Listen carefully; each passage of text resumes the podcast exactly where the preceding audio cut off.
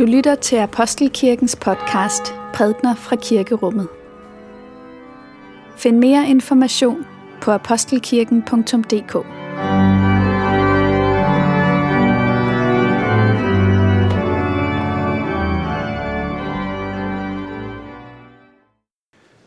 Godmorgen og velmødt til juledagsgudstjeneste her i Apostelkirken.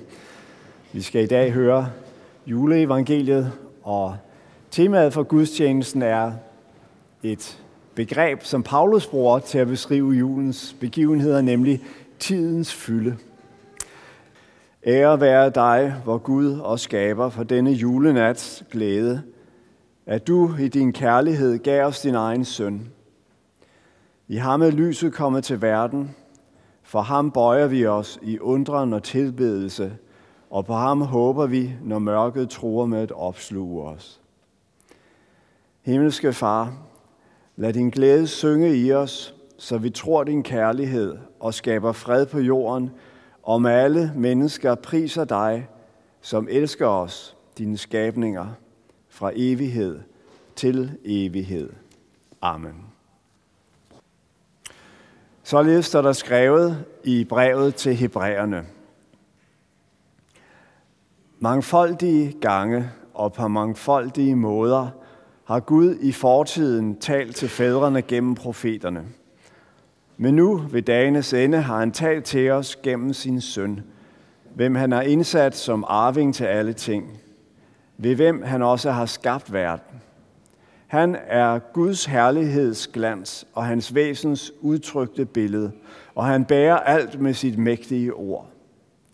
Da han havde skaffet renselse for alle vores synder, tog han sæde ved den højestes højre hånd i det høje. Og han blev så meget mægtigere end englene, som det navn, han har arvet, overgår deres. For til hvem af englene har Gud må nogensinde sagt, Du er min søn, jeg har født dig i dag, og et andet sted, jeg vil være hans far, og han skal være min søn. Amen. Dette hellige evangelium skriver evangelisten Lukas. Lad os takke for Guds ord. For Guds ord i skriften, for Guds ord i blandt os, for Guds ord inden i os, takker vi dig Gud. Og det skete i de dage, at der udgik en befaling fra kejser Augustus om at holde folketælling i hele verden. Det var den første folketælling, mens Quirinius var stadholder i Syrien. Og alle drog hen for at lade sig indskrive, hver til sin by. Også Josef drog op fra byen Nazareth i Galilea til Judæa, til Davids by, som hedder Bethlehem, fordi han var af Davids hus og slægt, og for at lade sig indskrive sammen med Maria, sin forlovede, som ventede et barn. Og mens de var der, kom tiden, da hun skulle føde. Og hun fødte sin søn, den første fødte, og svøbte ham og lagde ham i en krybbe, for der var ikke plads til dem i herberget. I den samme egen var der hyrder, som lå ude på marken og holdt nattevagt over deres hjort. Der stod Herrens engel for dem, og Herrens herlighed strålede om dem, og de blev grebet af stor frygt. Men englen sagde til dem, frygt ikke. Se, jeg forkynder jer en stor glæde, som skal være for hele folket. I dag er der født jer en frelser i Davids by. Han er Kristus, Herren, og dette er tegnet I får. I skal finde et barn, som er svøbt og ligger i en krybe. Og med et var der sammen med englen en himmelsk herskere, som lovpriste Gud og sang. Ære være Gud i det højeste og på jorden. Fred til mennesker med Guds velbehag. Amen. Må min munds ord og vores hjerters tanker være dig til behag, o Gud. Amen. Når man læser de tekster, som vi har læst her op mod jul i kirken, så bliver man klar over, at, at Jesu fødsel ikke bare er en begivenhed blandt mange andre, at det er en særlig begivenhed. Øh, ikke bare i den forstand, at det er en begivenhed, der har haft en, en, en stor virkningshistorie, men at det er en begivenhed, som giver alle andre begivenheder deres mening. Ligesom, for nu at bruge et af de billeder, som profeterne bruger, ligesom en solopgang er noget, man kan se på og beundre. Men i virkeligheden er det ikke bare solopgang, man ser, men solen får en til at kunne se hele verden. Alting træder frem på en ny måde, når solen først er stået op. Det er sådan, det er med Jesu Kristi fødsel. Det er sådan, det beskrives særligt i nogle af de profetiske ord. Og i en forstand kan man jo sige, jamen sådan er det vel i grunden med en, en hvilken som helst fødsel. Altså på fødegangen er en fødsel en i rækken. Men det barn, der bliver født, for det barn er det jo verden, der bliver til. Det hele åbner sig, og, og, og livet begynder. Når profeten Esajas for eksempel siger, et barn er født os, en søn er os givet. Det var den tekst, vi hørte i går, juleaften fra Esajas kapitel 9. Og så beskriver han den her barnefødsel, hvordan den øh, fuldstændig ændrer verden. Hvordan verden bliver en helt, et helt andet sted at være, efter at det her barn er blevet født.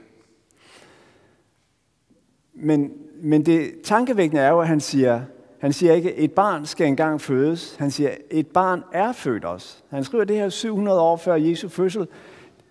Det er en profeti, men samtidig så taler han om det som noget, der er sket. Der findes et begreb for det her, det hedder profetisk perfektum. Og, og det handler om, at, at profeter taler om noget, der skal ske ud i fremtiden.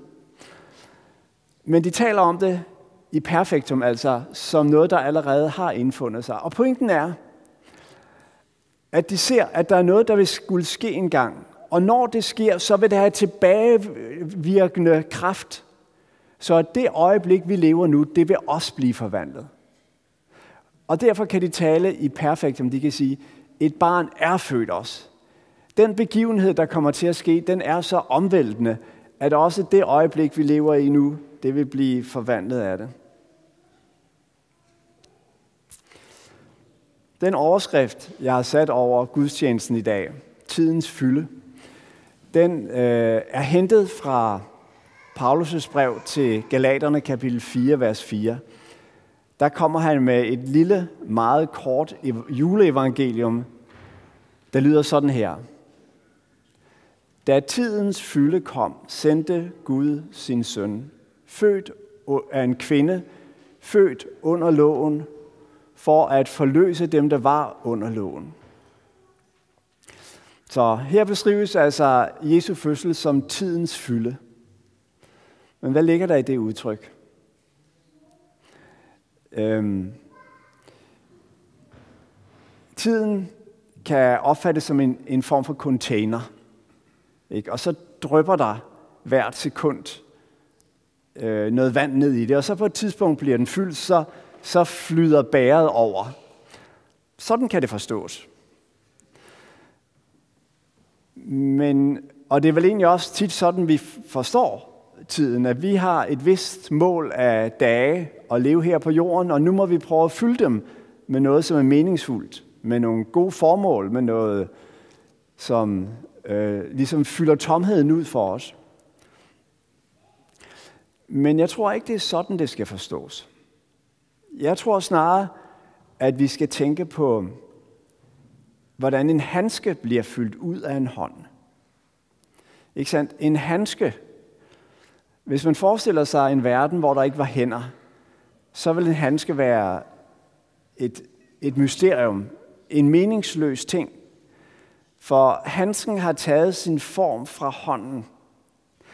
Og uden en hånd, ja, man kan måske bruge handsken som til opbevaring af forskellige ting, men, men den er løjelig. I julen fejrer vi, at Gud påtog sig menneskeskikkelse. At han tog handsken på sig. Og med et forstår man, når det er det, det vil sige at være menneske.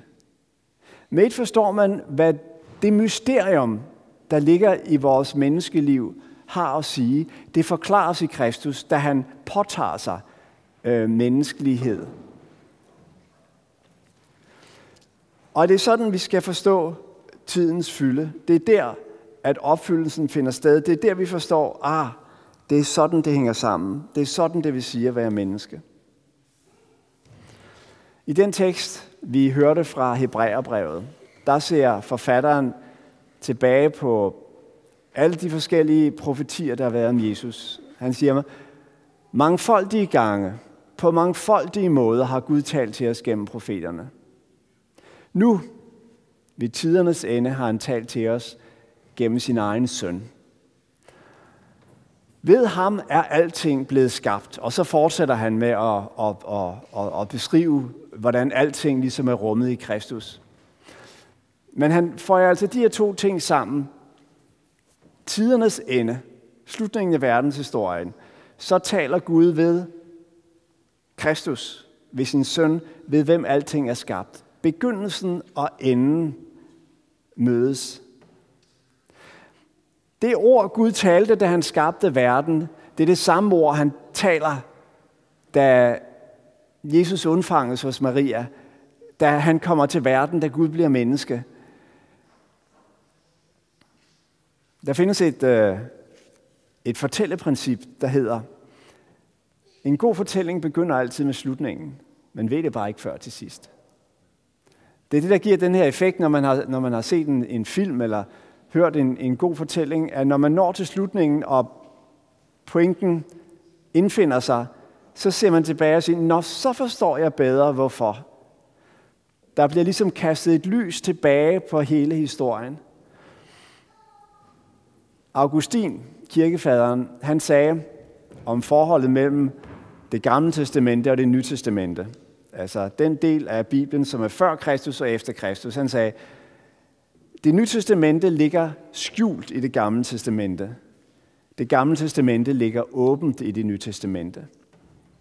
Det er altså den her tanke om, at med Kristus, der er der hemmeligheder i fortiden, som kryber frem af deres skjul og viser deres virkelige betydning. Det er det, Jesu fødsel gør. Det er derfor, den er så betydningsfuld. Det er derfor, at vi fejrer den. Det er ikke bare fordi, at det er en, en begivenhed, der har haft en stor virkning i vores historie. Det er fordi, det er en begivenhed, der viser os, hvem vi er, og hvad det er for nogle liv, som vi er sat til at leve her på jorden. Og hvad betyder det så for os og på vores julefejring? Det betyder det, som stort set hver eneste af de julesalmer, vi synger, slutter med, nemlig fryd dig. Glæd dig, menneske. For du er ikke længere en, der famler rundt i verden for at finde betydning med dit liv. For at skabe en historie om dig selv, som det er værd at lytte til. Du er et menneske i en verden, som er blevet forløst af Kristus. Gud han er kommet til os, og det betyder, at vi behøver ikke stige op til ham. Vi behøver ikke vinde evighed gennem det, vi gør og udfører. For evigheden er kommet til os og har taget bolig i os i Jesus Kristus. Så lad os bruge denne juledag og disse juledage på at lade det synke ind i vores sind og tanker. At Kristus er kommet, at Gud har bøjet sig til os mennesker, at det ikke er os, der elsker først, men det er ham, der elsker først. Og det betyder, at vi får lov til at leve vores liv ud fra den sejr, som han har vundet. Lov og tak og evig ære være dig, vor Gud, Fader, Søn og Helligånd. Du som var og er og bliver en sand treenig Gud, højlovet fra første begyndelse, nu og i al evighed. Amen.